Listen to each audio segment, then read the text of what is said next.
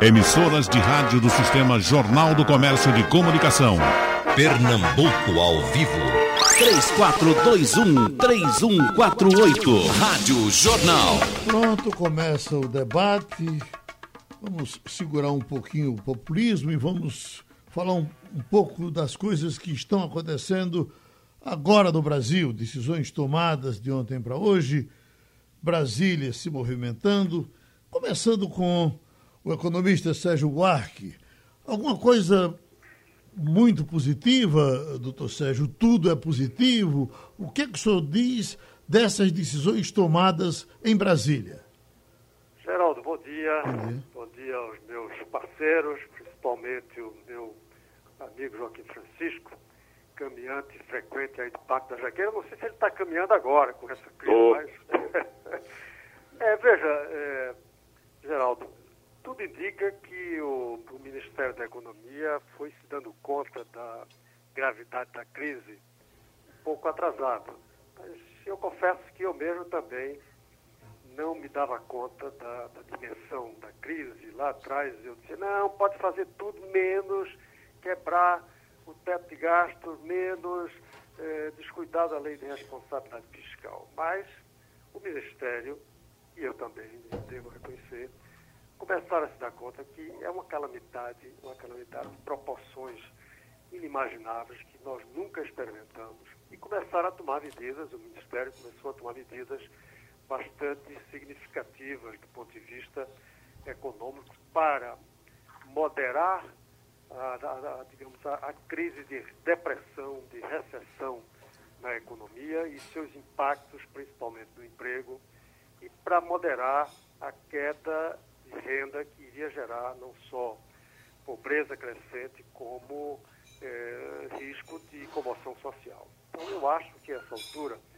o país tem que ser tratado de uma forma diferenciada de tudo que a gente viu e tem que considerar que a legislação básica e as restrições têm que ser transitoriamente eh, colocadas em banho-maria para que a gente possa enfrentar, primeiro, a pandemia, com a sua gravidade, o que pressupõe o isolamento social e que traz junto a crise econômica, o desemprego, a quebra da renda das famílias e principalmente do setor informal.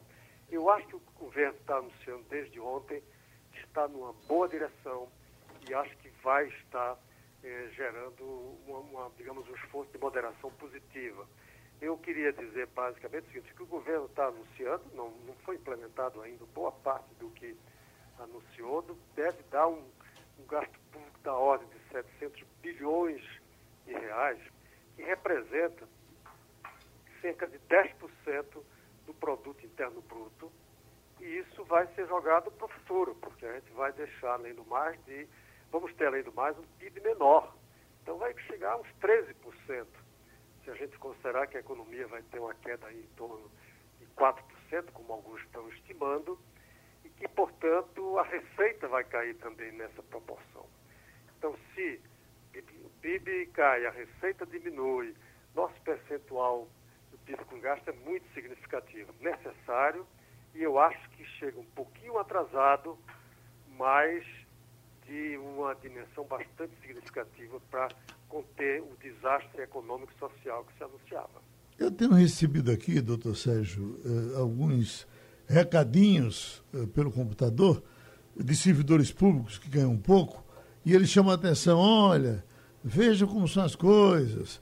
Nunca tiveram dinheiro para dar um aumentozinho para gente, mas agora para o coronavírus aparece o dinheiro do mundo todo, só se fala em bilhões. Essa é, é, é, a visão de quem está uh, vivendo um, uma crise e talvez não esteja ainda sabendo a dimensão da, da, do, que, do que está chegando para a gente agora, não é isso? É, porque veja, se trata de uma estratégia diferenciada para uma calamidade. O que vinha se fazendo antes era um esforço para reduzir ao longo do tempo o, o, o tamanho das despesas primárias, principalmente das despesas obrigatórias, dentro da qual estão os salários dos servidores públicos, para poder ter a expectativa era em 2024 a gente ter superávit primário capaz de começar a reduzir a dívida, a dívida pública. Então, essa é uma estratégia, uma estratégia que precisa de um sacrifício, mas que estava dentro dos parâmetros que se considerava é, adequado para uma recuperação da economia, e permitindo que a economia crescesse a nível de 2, 3% ao ano, facilitar essa, essa situação, inclusive a ponto de poder melhorar os salários dos servidores. Agora, aí tem, tem dois aspectos. Diante da calamidade, a gente decidir, e é uma decisão correta de isolamento social, pelas razões já mais do que explicadas, de que a gente precisa achatar a curva da contaminação, senão o sistema de saúde, principalmente público, mas também privado, entre colapso. Para isso, a gente tem que ter uma ação do Estado que está fora da estratégia comum que estava se desenhando. Então, mudou a estratégia. A segunda coisa, eu queria falar de passagem para dizer o seguinte: entre os salários dos servidores públicos, existe uma desigualdade muito grande. Cerca de 29% dos servidores públicos da União recebem mais de 10 mil reais. O resto ganha menos de 10 mil reais. Então, esse não pode ser sacrificado. Agora, você tem uma desigualdade muito grande. E aí você tem setores que têm salários de 30 mil reais. E esse, além do mais, não é só o salário do ativo, mas mesmo os benefícios dos inativos, tem uma desigualdade também muito grande e uma parcela que ganha muito mais. Agora, a gente tem ao mesmo tempo que voltar todo o esforço dos recursos humanos do setor público para duas coisas: a saúde pública e tratar da viabilização dos recursos necessários, tanto para aumentar a despesa com saúde, como para moderar o impacto na economia e na sociedade. Então, isso tem que ser compreendido. É uma calamidade, é uma crise profunda, que não é uma crise econômica, é uma crise decorrente de um vírus devastador que pode ser contido e a contenção exige, digamos, o que eu chamava um cavalo de pau na economia. Dá uma trava na economia durante três, quatro meses e depois a gente volta a reduzir. Se me permite, só para não falar demais, dizer o seguinte, essa é uma crise diferente da que nós tivemos em 2008, porque lá foi uma crise econômica e financeira, principalmente. Essa é uma crise que vem por uma decisão política de parar a economia para proteger o cidadão, mas depois de sairmos da crise, a economia volta, volta a usar toda a sua capacidade produtiva instalada e está paralisada transitoriamente. Deixa eu falar com o governador Joaquim Francisco, em cima desse, desse aspecto, doutor Joaquim. O senhor está plantado uh, em casa, já nos disse que daí está vendo o mundo eh, da sua casa, não está saindo. E eu lhe pergunto, o que é que está acontecendo no mundo? Que, que, que destaque o senhor tem para a gente nesse horário? É, bom dia, Geraldo, bom dia aos ouvintes, bom dia aos companheiros, ao Sérgio e ao Wellington.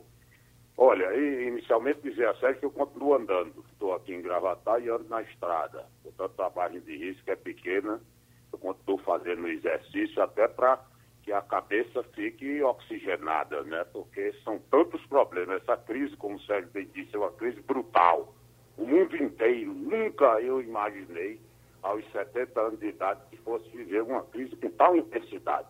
Portanto, ela está exigindo remédios muito, muito fortes, né? E aí, como o ouvinte mandou uma indagação, porque é que na, a gente tem um salário baixo e não tem um aumento. Em primeiro lugar, Sérgio deu uma explicação extremamente abrangente e convincente. Mas é preciso dizer que isso não está ocorrendo no Brasil, está ocorrendo no mundo inteiro. Os Estados Unidos liberou 2 trilhões de dólares, a Alemanha liberou 300 bilhões de euros, né? a Singapura, Taiwan, Japão, Espanha, Itália, quer dizer, essa característica é mundial. Os recursos que o governo brasileiro disponibilizou Quer dizer, não são recursos disponíveis, são recursos que vão ser objeto até de empréstimo. Quer dizer, você vai endividar o governo, 700 bilhões de reais, você não tem essa disponibilidade imediata, mas que é absolutamente essencial no momento de uma calamidade pública.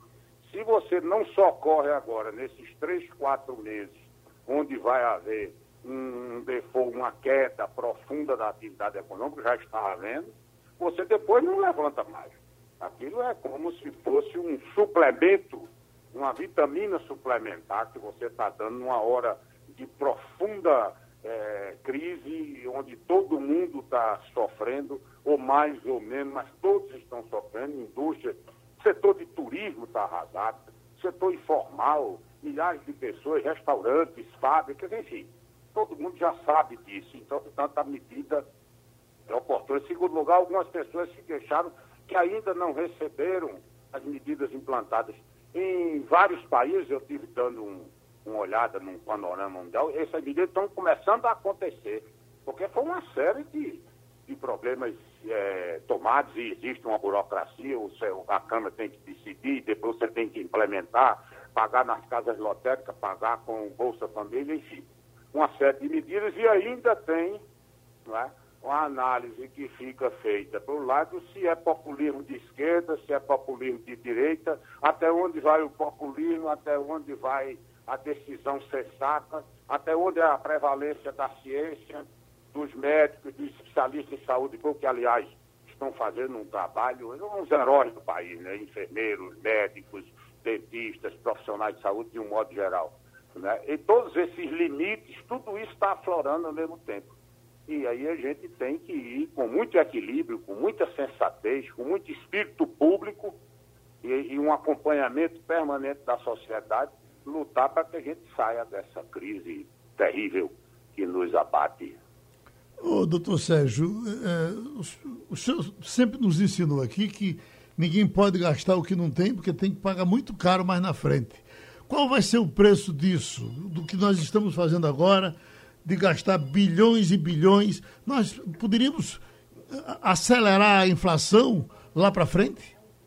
Veja, a inflação é pouco provável que ela seja acelerada, porque essa crise, mesmo todo o recurso que o governo está jogando, de liquidez e recurso no bolso da população mais, de mais, renda mais baixa, ela ainda significa menos do que teríamos numa economia normal. Nós estamos hoje com uma taxa de inflação muito baixa. A produção vai cair um pouco, mas a demanda também vai cair muito mais. A taxa de juro Selic já está muito baixa, é quase zero a taxa real. Então temos pouca chance de ter uma pressão inflacionária agora na crise. Agora, o que nós vamos ter que pagar no futuro é o endividamento que resulta desse gasto muito acima da capacidade financeira do, dos governos. Isso não é só a União, os governos estaduais também estão gastando e municipais vão gastar acima da sua capacidade de gasto. Então isso significa endividamento, vamos ter que nos endividar, o Estado vai se endividar. Eu acho que alguns já estão citando que vai aumentar a relação da dívida com o produto interno bruto, que é o, o índice que se usa para medir o endividamento, no mínimo em torno de 10 pontos percentuais. Se hoje já é em torno de 80%, nós vamos chegar a 90%. O que significa que o esforço futuro para gerar um superávit primário capaz de ir, digamos, descontando essa dívida no futuro vai ser maior do que a gente estava estimando em condições normais. Essa é a principal, principal consequência imediata. Isso significa também que a gente não estando numa crise clássica de ciclo econômico, quando passar o, o, a, digamos, a calamidade, a economia volta a crescer e volta a gerar receita pública que facilita, pelo menos diminui um pouco, digamos, a gravidade do impacto futuro. A minha, a minha ideia é que houve, como se dissesse assim, vamos dar um cavalo de pau, com isso a gente não só poupa vidas, como a gente prepara a economia para se recuperar mais rápido. Quando passar a crise, que pode ser três meses, pode ser quatro, alguns falam até mais, a economia volta a crescer porque, volta a crescer nos, nos terceiro e quarto trimestres, mas no final do ano, no, no, ano total, provavelmente vamos ter ainda uma queda de 4% do PIB. Isso não teve, nos últimos séculos, quase não teve. A gente teve seguidamente, de 14 a 16, anos que caiu 3,8. Foi o ano que caiu mais, num ano só. Então vamos ter. Agora ainda é cedo para prever, mas provavelmente já assistimos uma queda de torno de 4% neste ano, que é dramático. Mas isso permite que essa injeção de recursos não provoque inflação no curto prazo. Então, do ponto de vista inflacionário, eu acho que a gente está um pouco protegido, né? digamos, digamos assim, não tem risco no momento, a meu ver. Doutor Joaquim, eu sei que o senhor gosta dessas curiosidades. É, o que está acontecendo na Índia é uma coisa bem interessante. Eu estou vendo agora aqui pelo telão os camaradas vindo de moto, três numa moto só, quando o governo proibiu que aglomerasse. Três numa moto, e qual é a solução que os, os policiais estão achando? Tira o cara da moto, dá-lhe uma surra de cacete, ele já desce na porrada. que coisa impressionante, doutor Joaquim. É, você veja o problema da, da, da classificação no universo democrático. A China, a, a, Índia é uma democracia. O Brasil é uma democracia, o Japão é uma democracia, tem classificações. Democracias é, melhores, Suécia, Noruega, Dinamarca, Alemanha, etc. São uma democracia bandeira meio pau, que é o caso do, do, do Brasil e de outros países, e democracias frágeis, que alguns se classificam. No caso da Índia, eles têm uma série de transgressões, né, principalmente autoritárias, que é, uma delas é essa. E, inclusive, alguns, alguns incidentes de trânsito, eles estabeleceram que é difícil você fazer a notificação, fazer um BO de um camarada que atravessa na faixa ou que vai com a bicicleta e cruza onde não pode. Então, a sentença é cumprida na hora. Um pedaço, uma vara de bambu, dá 10 lamboradas no camarada que, que, que faz a, trans, a transgressão. Então, coisas que são, digamos, inacreditáveis que ocorram e lá com um problema de 1 bilhão 350 milhões de habitantes, todos esses problemas. E a, e a Índia tem diferenças, desigualdades brutais. Eu vejo, às vezes, ah, muitas pessoas colocam a Índia já numa posição, ah, inclusive participando dos BRICS, numa posição desenvolvida, mas você pode observar, como também eu observei na China. Eu tive quatro vezes na China, a primeira vez em 1991 e a última vez em 2013, e são também ainda diferenças enormes, diferenças brutais que ainda existem, e a Índia ainda mais profundo. Por isso que você não tem um remédio único. Né? No momento em que você tem uma crise como essa, ah, você vai ter soluções e soluções. O isolamento vai ser feito, mas o isolamento que está sendo feito no Brasil, que está sendo obedecido nos Estados Unidos, na Itália, na Espanha, em outros locais já não é tão obedecido, porque há essa pressão do dia a dia. Enfim, uma crise desse tipo não há solução. Até a vara de bambu passa a integrar o repertório. o procurador uh, Wellington Cabral Saraiva, o senhor certamente está acompanhando, é muito atento a essas coisas da internet.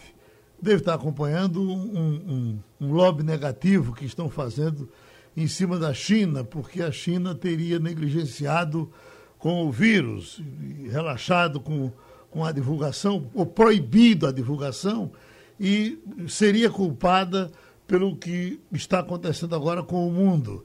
É, uma coisa que nem nós, nem os, os especialistas do mundo conseguem entender ainda hoje, a China teria que entender logo no nascedor e teria que ter feito, tomado providências, dito ao mundo que estaria vivendo, começando um caos. A, a, a China deve ser compreendida? Bom dia, Geraldo. Bom, Bom dia. dia. aos meus colegas de programa, é, Sérgio e o governador Joaquim Francisco. Bom dia aos ouvintes e às ouvintes do programa. É, você tocou num ponto importante nesse período, Geraldo, que são novamente as nossas velhas conhecidas notícias falsas. Nós já falamos sobre elas aqui em outras discussões e elas continuam fazendo estragos. É, ontem mesmo, por coincidência, eu estava discutindo com um colega promotor de justiça de um estado do centro-oeste em um grupo nacional é, do Ministério Público, que envolvia membros de ministérios públicos estaduais e federal e de outros ramos, e ele é, é, reproduzia a, essas notícias de que a China seria a grande culpada pela disseminação do vírus. É, a gente precisa compreender, e o governador Joaquim Francisco esteve lá quatro vezes, como disse, deve ter tido a percepção uma percepção semelhante à que eu, eu tive. Eu estive na China somente uma vez, em 2016. E a impressão que eu tive foi de que, que aquilo é outro mundo, é algo inimaginável para a nossa realidade. A começar pela população, né, de mais de um bilhão de pessoas, é, que compreende várias vezes a população do Brasil. A China é, é uma autocracia. O governo lá é um governo centralizado, autoritário, que não tem as garantias individuais, que não respeita as garantias individuais como nós as concebemos aqui no Brasil. Não existe liberdade de expressão, não existe liberdade de imprensa, a imprensa é toda centralizada é, e controlada pelo partido e então, a, a, a, forma de governar lá é bem diferente da nossa. Eu fiquei muito impressionado quando estive lá para uma reunião de trabalho. Eu estava no hotel uma determinada tarde e deixei a televisão ligada na, na, na, no canal CNN. E fiquei ouvindo a CNN enquanto fazia a CNN estadunidense, né? na época não existia a CNN Brasil, nem pegaria lá naturalmente. É, então eu estava ouvindo a CNN e fazendo coisas minhas lá no quarto enquanto aguardava o horário da reunião. E de repente a, a, a programação da CNN começou a publicar uma matéria jornalística negativa à China. Era uma matéria que fazia várias críticas à China. Pois bem, em menos de 10 segundos, o, o sinal da CNN foi suspenso e a televisão ficou sem imagem e sem som. Ou seja, eles fazem censura em tempo real sobre é os canais estrangeiros que são reproduzidos lá. Dito isso, é, a gente é, entende que a China não tenha divulgado com rapidez a, a, o surgimento desse vírus na, na, província, na cidade de Wuhan, é, segundo a imprensa divulga, é, tanto pelo interesse da China de filtrar as informações para evitar inquietação na população, como pelo, pela própria novidade da, da, do, dessa epidemia. Os especialistas não estavam preparados para isso, não sabiam que esse vírus havia é, sofrido uma mutação e se transformado em algo tão lesivo como nós passamos a ver no final de dezembro. Então, alguns especialistas, eu não sou epidemiologista naturalmente, é, mas alguns especialistas acham que a, a epidemia teria surgido lá no início de dezembro e só foi publicada no final de dezembro. Isso teria causado é, complicações que acabaram gerando a disseminação do vírus em nível mundial. Eu não sou advogado da China é, e tenho muitas críticas à China, mas eu também não adiro a essas teorias conspiratórias que veem a China como um país mau, intrinsecamente mau, e que sua postura teria causado problemas mundiais. Você veja, aqui no Brasil, quando já se sabia da existência do vírus que circulava mundialmente, o próprio presidente da República manteve uma posição negacionista, e hoje ele ainda é parcialmente negacionista, mesmo depois de três meses de conhecimento do vírus. Imaginem se o, o, o, governante da China, o Xi Jinping, tivesse adotado uma postura semelhante à do presidente do Brasil estivesse diminuindo a gravidade da epidemia e estivesse negando a gravidade da epidemia, vamos imaginar que ele dissesse que a epidemia lá era só uma gripezinha, é que as pessoas teriam que manter sua atividade normal durante dois ou três meses, como está acontecendo aqui no Brasil. Imagine o estrago que o vírus teria feito, não só na China, como no mundo. Então, por mais que a China mereça críticas, e ela merece críticas, é, por sua postura autocrática e por sua restrição às liberdades individuais e coletivas, é, a, a minha impressão é de que a resposta da China foi adequada diante da novidade que essa crise é, constitui.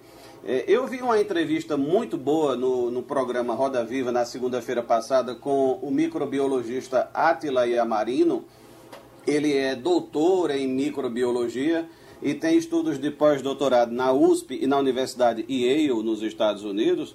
E na visão dele, que ele sim é um especialista, eu não sou, a resposta da China, apesar de alguns problemas, foi adequada e rápida. Ela conseguiu conter a disseminação descontrolada do vírus em pouco mais de dois meses, tanto que hoje algumas cidades já estão voltando à atividade normal progressivamente. É, ontem eu recebi também uma outra notícia falsa é, contra a China, dizendo que é, a, a cidade de Pequim, ou Beijing, que é a capital, não teria sido afetada, e a cidade de Xangai, que seria a capital econômica do país, também não teria sido afetada. E isso provaria que a China criou esse vírus de forma artificial para prejudicar o resto da humanidade e se beneficiar economicamente. Essa notícia é falsa. Se as pessoas tiverem é, paciência para procurar na internet, preferencialmente em inglês, os impactos do coronavírus em Beijing e Xangai, as pessoas verão que essas cidades também passaram por quarentena, as pessoas também sofreram restrições severas de locomoção e a atividade econômica também foi suspensa lá em grande parte durante várias semanas, de forma que elas também sofreram com a disseminação do vírus. Então é preciso ter, ter tranquilidade, é preciso ter serenidade e não procurar culpados. Né? Uma outra postura é essa de denominar o coronavírus, ou o novo coronavírus, de vírus chinês. O microbiologista Atila Yamarino é, chamou atenção para esse, esse detalhe na sua entrevista, dizendo que a Organização Mundial de Saúde, há muitos anos, é, não recomenda que se atribuam é, é, nomes geográficos, denominações geográficas a essas epidemias. Primeiro, porque nem sempre o local de surgimento do vírus é realmente definido de maneira precisa. Por exemplo, a famosa gripe espanhola de 1918 é, teria surgido, na verdade, nos Estados Unidos. A Espanha é, acabou recebendo esse péssimo apelido porque foi o país que divulgou mais cedo a gripe a chamada gripe espanhola, que era a influenza de, de 1918. Mas o vírus não era espanhol, não surgiu na Espanha. Então, hoje, é, também não, não há uma certeza ainda definida de que esse vírus estava na China ou que surgiu lá. Mas, além disso, o, o Átila Yamarino chamava atenção para um ponto interessante. Quando se estabelece uma associação geográfica é, entre uma epidemia e um determinado país ou cidade, isso inibe os outros países e cidades de divulgar epidemias que possam surgir no futuro porque sabem que isso vai atrair uma reputação negativa, uma propaganda negativa para aquele lugar. Então acaba sendo contraproducente para o, o planeta inteiro que a gente estabeleça essa estigmatização é, internacional em relação a uma epidemia. Quer falar desse tema, doutor Joaquim? É, eu acho que há, foi muito bem explicado pelo doutor Wellington. Agora, há um fator que a China já deveria ter tomado uma providência, que são aqueles mercados horrorosos em que as pessoas se alimentam de bichos vivos, morcego, é, escorpião, e, e emboar, tudo quanto é, é uma coisa terrível. Eu acho que, do ponto de vista de saúde pública, já deveria ter sido tomado desde a primeira vez que fui na China, em 1991. Até porque Pernambuco, à época, eu assinei o convênio de cooperação entre Sichuan que é uma outra província, e Chengdu, a capital, com Pernambuco e, no caso, com Recife. Então, a China deveria ter tomado, até porque as outras duas epidemias de gripe, aliás, foram cinco, mas duas tiveram origem na China também, o SARS e a, e a gripe suína. Então, é necessário, era necessário e é ainda mais necessário que se tome uma medida do ponto de vista sanitário proibindo aliás, em, sem ser comparativamente o mesmo problema, nós com os matadores que tinham em todos os municípios. E foi feito um programa, isso há 40, 50 anos atrás, e depois foi para substituir esses, esses chamava-se matadouros é, municipais, por, por, por, locais mais higienizados, porque era uma série de problemas sanitários que acontecia. Então, acho que a China falha nesse ponto. Um outro ponto é a questão da liberdade. É que você realmente, como o doutor Welles disse bem, você está dando uma notícia, com 20 segundos a notícia desaparece do ar. Quer dizer, você é um país com 1 bilhão e 400 milhões de pessoas que vive numa insegurança porque os próprios médicos que noticiaram no início ficaram um pouco confusos. A gente não sabe direito a origem, como foi, se o processo foi adiante ou não. Eu acho que há umas correções a fazer. Agora, do ponto de vista das medidas que foram tomadas, foram rápidas, e acho, Geraldo, que a gente tem que lembrar isso. a China, porque nós estamos diante de um problema que, do ponto de vista econômico, é, é, Sérgio Buarque é, fez um quadro bastante é, preciso né, da necessidade das medidas econômicas e porque elas foram tomadas e que nós vamos nos endividar e mais à frente vamos ter aí dois ou três anos de aperto. Mas essas medidas que são necessárias e, e, e são, e devem ser tomadas agora, mas nós podemos com uma certa ousadia, sem ser uma previsão, eu não sou médico, sou advogado, uma previsão de que nós podemos em 70, 90 dias, 100 dias, ver uma luz no fim do túnel. Por quê? Porque o país que teve um problema da gravidade que teve a China, 90 dias depois, já não tinha mais resiste. Mesmo em Wuhan, onde foi o centro da epidemia, não estava tendo resiste. Né? É, Singapura, Taiwan, né? É, Coreia do Sul, cada país é um país, cada caso é um caso. Mas significa que se as medidas tomadas, se o Mandetta e ele tem tido um, desempenho extraordinário, se ele mantém essa linha e vai manter, porque o, o, os governadores, os prefeitos, todos estão mobilizados e a sociedade entendeu isso, nós podemos, né, lá para o final de abril, agora meados de maio, ou no máximo final de maio, a gente já tem uma redução. Vamos ter um pique e depois uma redução. Eu, eu, eu sempre utilizo esse painel internacional para que a gente não sinta que o juízo final vai acontecer aqui em Pernambuco ou, ou, ou no Brasil.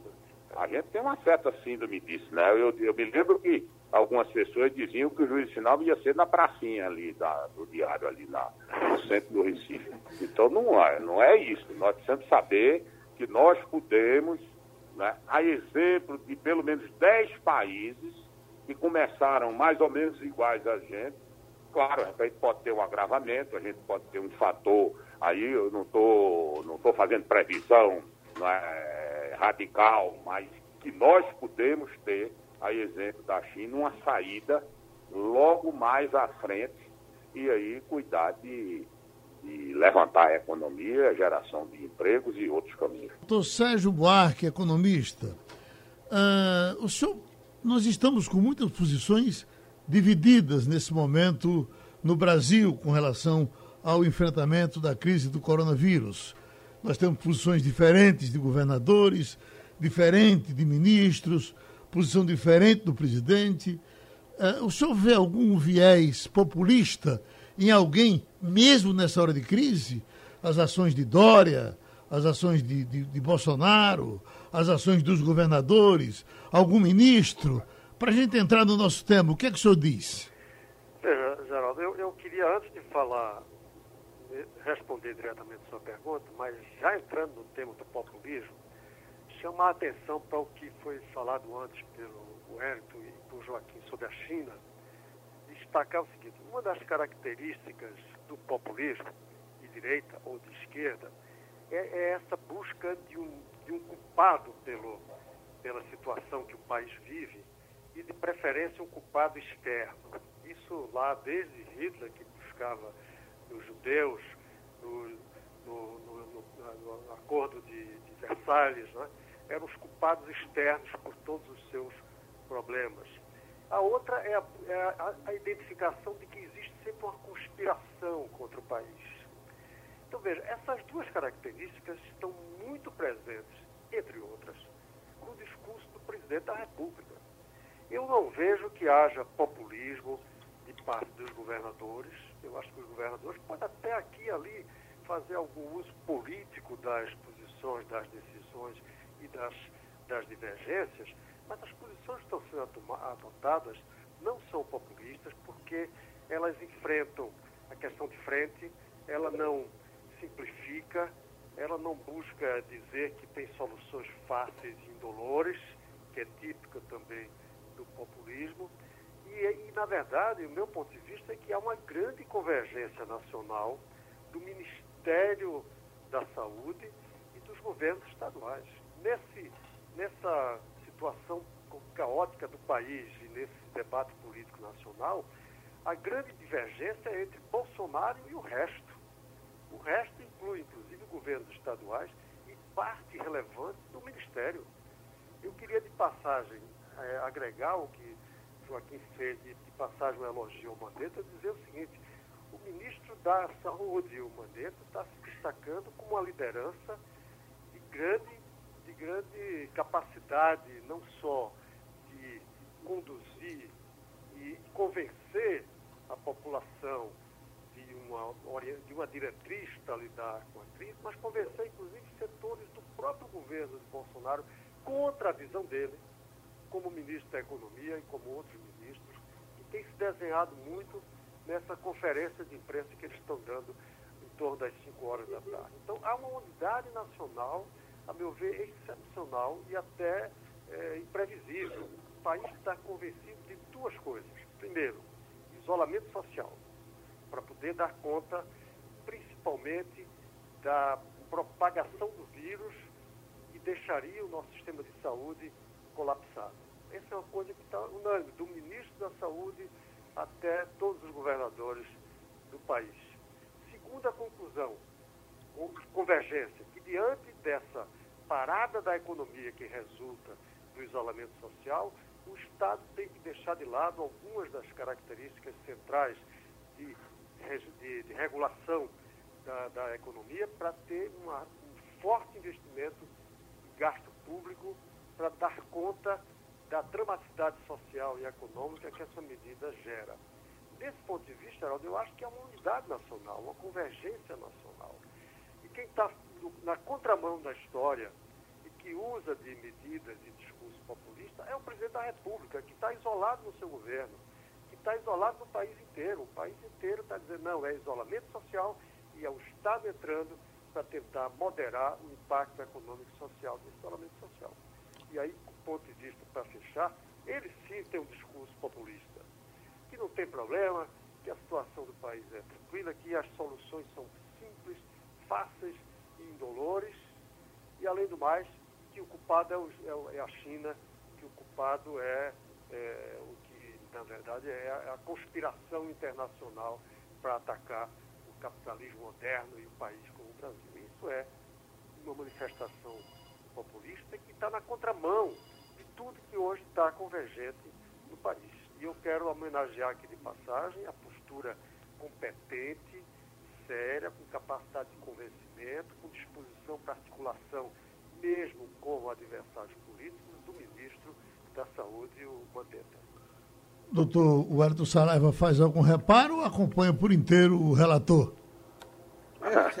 Eu não, não, digamos assim, eu tenho minha posição pessoal, mas pelo fato de eu ocupar a função, de desempenhar a função de procurador regional eleitoral, eu prefiro não externar algumas visões pessoais sobre posições de governantes. Agora, é, como cidadão, eu tenho, sem dúvida, muitas é, restrições à postura do presidente da República, pelo fato de que ele está é, se posicionando, a meu ver, de forma irresponsável ao convocar as pessoas seguidamente para voltar à atividade normal, do ponto de vista econômico e pessoal, considerando que as recomendações técnicas são todas em sentido contrário. Como disse o doutor Sérgio, todos os governantes do mundo, com exceção aparentemente da Bielorrússia, segundo eu vi recentemente em um jornal, estão recomendando o distanciamento social como uma medida é, a, a, medida urgente que deve ser seguida nesse momento. O jornal Washington Post publicou, é, salvo engano, hoje mesmo, na primeira página a, da sua edição, uma fotografia muito eloquente, que é a de um, de um cemitério que está sendo preparado em São Paulo para receber, as, é de hoje exatamente, acabei de confirmar aqui, é, uma fotografia de um cemitério com covas é, comuns que estão sendo preparadas em São Paulo para receber as pessoas que vão morrer por causa do coronavírus. O presidente da República disse, por exemplo, há poucos dias, desconfiar de que os números de infectados e mortos pela Covid-19 estaria sendo inflado, estaria sendo é, elevado de maneira fraudulenta para prejudicá-lo no interesse dos governadores do Estado. É, essa é mais uma mentira, infelizmente, que o presidente da República divulga. As pessoas que acompanham a imprensa sabem que, na verdade, os números oficiais de, de mortos e, e contaminados são muito menores do que a realidade. E por que são menores?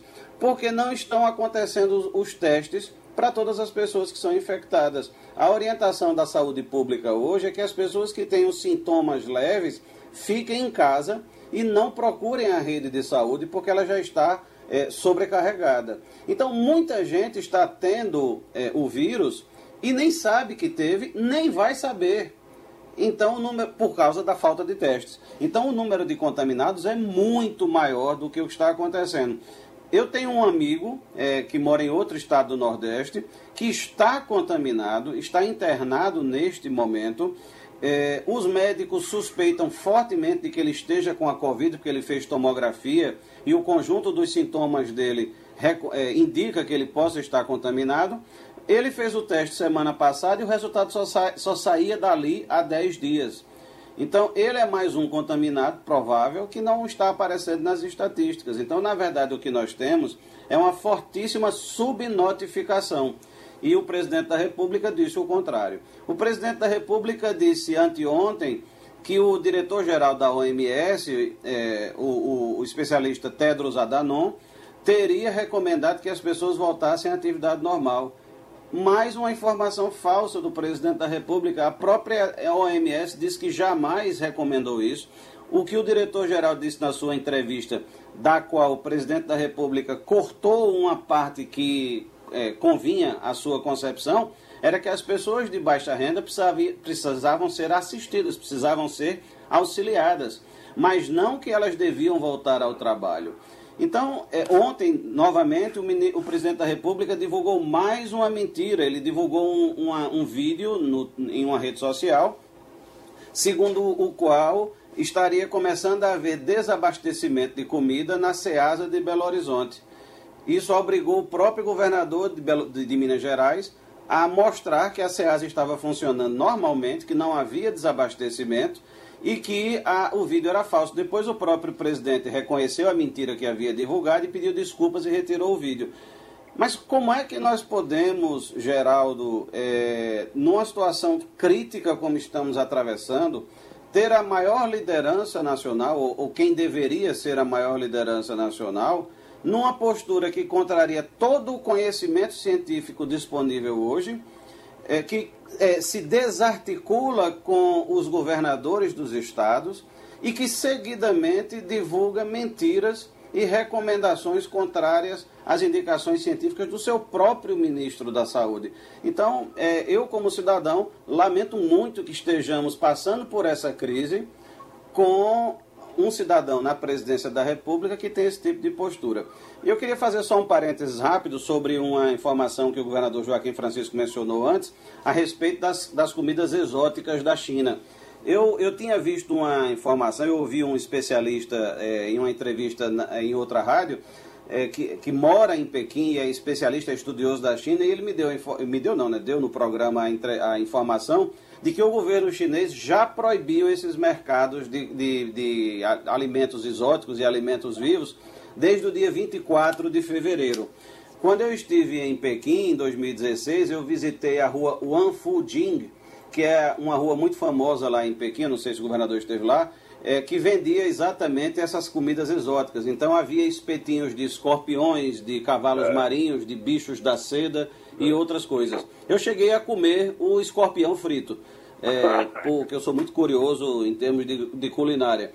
É, mas essa até essa rua em Pequim já foi é, fechada nessa parte das atividades. Então não estão mais vendendo essas comidas lá. E nas grandes cidades também esses alimentos exóticos estão sendo já é, reprimidos pelo governo chinês. Mas esse especialista que mora lá estava dizendo que nas cidades do interior mais distantes, considerando a, a, o tamanho do país, está havendo mais dificuldade em abolir esses mercados pouco a pouco. Mas pelo menos há um sinal de que isso vai ser mais bem controlado. Eu, eu, eu sou o contrário, doutor Hélito, respeitando a opinião do doutor Joaquim, mas eu sou pelo, pelo costume que o cara tem desde cedo. Eu, por exemplo, como Tanajura. É, é, é, Zé Paulo Cavalcante. Zé Paulo Cavalcante anda com o bolso cheio de tanajura, traz para cá e a gente come aqui, eu e ele. Ele agora está me dizendo, acabou de passar um zap dizendo, estou com tanajura aqui, está doidinho em casa. Mas olha, o que nos recrimina por comer tanajura não está escrito. Entendeu? Então, eh, as pessoas comem isso há tanto tempo, né? Em Brasília. É, é, é complicado, é complicado, Geraldo. Eu, eu concordo com você em grande parte, porque é muito complicado a gente condenar culturas alheias, culturas locais alheias e costumes alheios. Então, o que para nós hoje parece muito natural, para outros pode ser chocante. Aqui no Nordeste, por exemplo, aliás, em vários lugares do Brasil, um prato muito apreciado é a nossa famosa galinha cabidela, também chamada de galinha ao molho pardo, cujo molho, como você sabe, é feito com sangue da própria galinha. O Brasil é um dos poucos países que tem alimentos preparados com sangue animal. Uhum. Eu adoro galinha de cabidela, mas para outras culturas isso pode ser chocante e, e, e, e, alvo de recriminação. Então, eu concordo com você. No caso da China, nós temos um agravante histórico, que é o fato de a China ter passado por uma das maiores fomes da, do século XX, né, na época de, de Mao Zedong.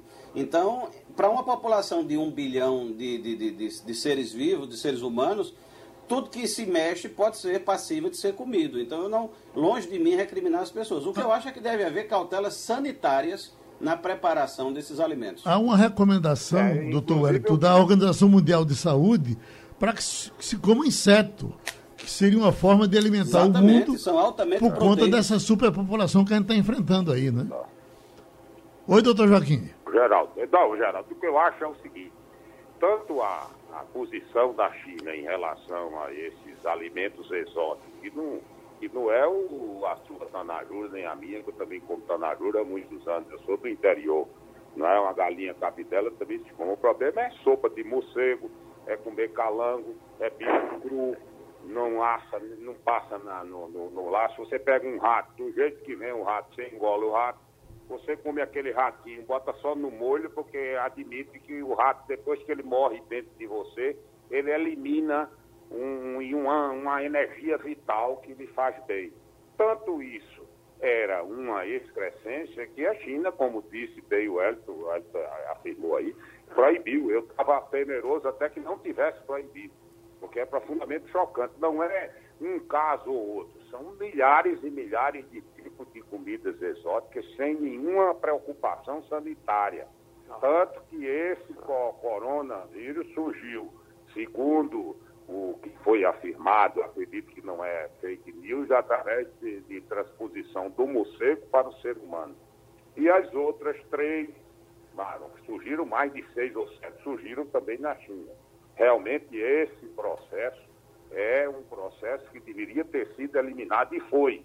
A China tomou uma decisão ótima no dia 23 agora. O segundo fato que eu coloco nessa discussão, que está muito boa, muito real, muito verdadeira, é o, o problema que está aparecendo para quem estiver ouvindo, que tem um demônio no processo, que é o presidente da República, e 27 santos, que são os governadores, e 5.480 beatos que são os prefeitos. Não, eu queria apenas fazer uma colocação é, em função de que existe, e eu falei isso aí no programa a última vez que foi aí, um clima de fermentação eleitoral. E eu disse, inclusive, que esse processo era errado, venha de onde viesse, inclusive do próprio presidente da República. Você começar a admitir em 2019, se ainda for o ano passado, já tem um elenco de candidatos disputando, colocando-se como candidato a presidente da República. O Wilson Wildson, é, o João Dória, o Rui Costa da Bahia, o governador Flávio Dino do Maranhão, Luciano Huck e Ciro Gomes, todo mundo disputando a eleição. Eu digo, olha, está cedo, eu disse o ano passado, em novembro, para a gente tratar a eleição municipal de 2020, quanto mais a de 2022. E isso tem exacerbado a posição dos governadores também. Os governadores do Sul, quando formaram um consórcio, disseram que esse consórcio era para se contrapor ao presidente da República. Isso há sete, oito meses não tinha coronavírus ainda. O clima fica inflamado. Não estou dizendo que o presidente da República não devesse ter uma postura diferente. Mas o país não estava radicalizado, não foi radicalizado por Bolsonaro. É, pode observar de 15 anos atrás que vinha a palavra mais usada em tudo quanto era de muro do Brasil era fora Cola, fora Fernando Henrique, fora Itamar, fora Temer toda semana. Então já havia um processo de radicalização. O cantor Alceu Valença me apoiou para governador de Pernambuco em 91 e ele disse numa entrevista há seis anos atrás e repetiu há, há três meses atrás, sofreu um infarto, porque passou dois anos sem poder fazer um show em Pernambuco. Porque o pessoal arrebentava o show dele, porque ele, sendo meu colega de turma, não podia fazer um show para mim, porque eu era da direita. Quer dizer, vocês me conhecem, sabem as minhas posições moderadas, venci eleições que disputei dentro de um processo democrático. Quer dizer, é preciso que haja, e eu entendo esse momento é um momento de muita tensão. Eu, inclusive, concluindo, fiz um comentário dizendo que eu chegando debaixo de um pé de coco, tem dois cachos de coco e uma casa de marimbondo. E a minha primeira reação é pegar a caixa de coco para tomar uma aguinha de coco, friazinha. E eu, do presidente Bolsonaro, é pegar a casa de marimbondo. Então ele sai todo mordido. É um, é um, é um espírito de, de contraditório muito acelerado. Eu, eu discordo disso. Agora, também chegar o momento do coronavírus a tudo que tiver. Ora, afinal de contas, quem é o ministro da Saúde? É Mandetta e está sendo ministro da Saúde fazendo o que ele determina. O, o que o Mandetta escolheu. Quem é a ministra da Agricultura? Tereza Cristina, excelente ministra. Quem é Tarciso? Quem é Paulo Guedes? Enfim, um conjunto de ministros de primeiro time conduzindo o processo, vem um choque desse, uma, uma, uma, um, um problema internacional. Você tem as liberdades funcionando livremente, a imprensa livre, diferente da China, que você, além de Chico de Brito, você não deixa noticiar nada, não pode fazer o que é. é. Diferente da Rússia, que o presidente já estabeleceu um roteiro dele até 2036, diferente de Erdogan, diferente. Então, eu sou contra, eu sou a favor do reforço das instituições para que você tenha o equilíbrio. E, aliás, as instituições brasileiras estão funcionando. Né? Todas estão funcionando. E quando o presidente vai ter um namoro com algum marimbondo mais rebelde, as instituições comparecem e estabelecem. Eu coloquei isso apenas para não parecer que nós temos hoje o melhor elenco político-administrativo dos últimos 50 anos. 27 governadores top de linha e 5.400 prefeitos Cadillac rabo de peixe. Terminamos. A gente agradece aos amigos que fizeram o debate Obrigado. de hoje e ele é repetido de madrugada.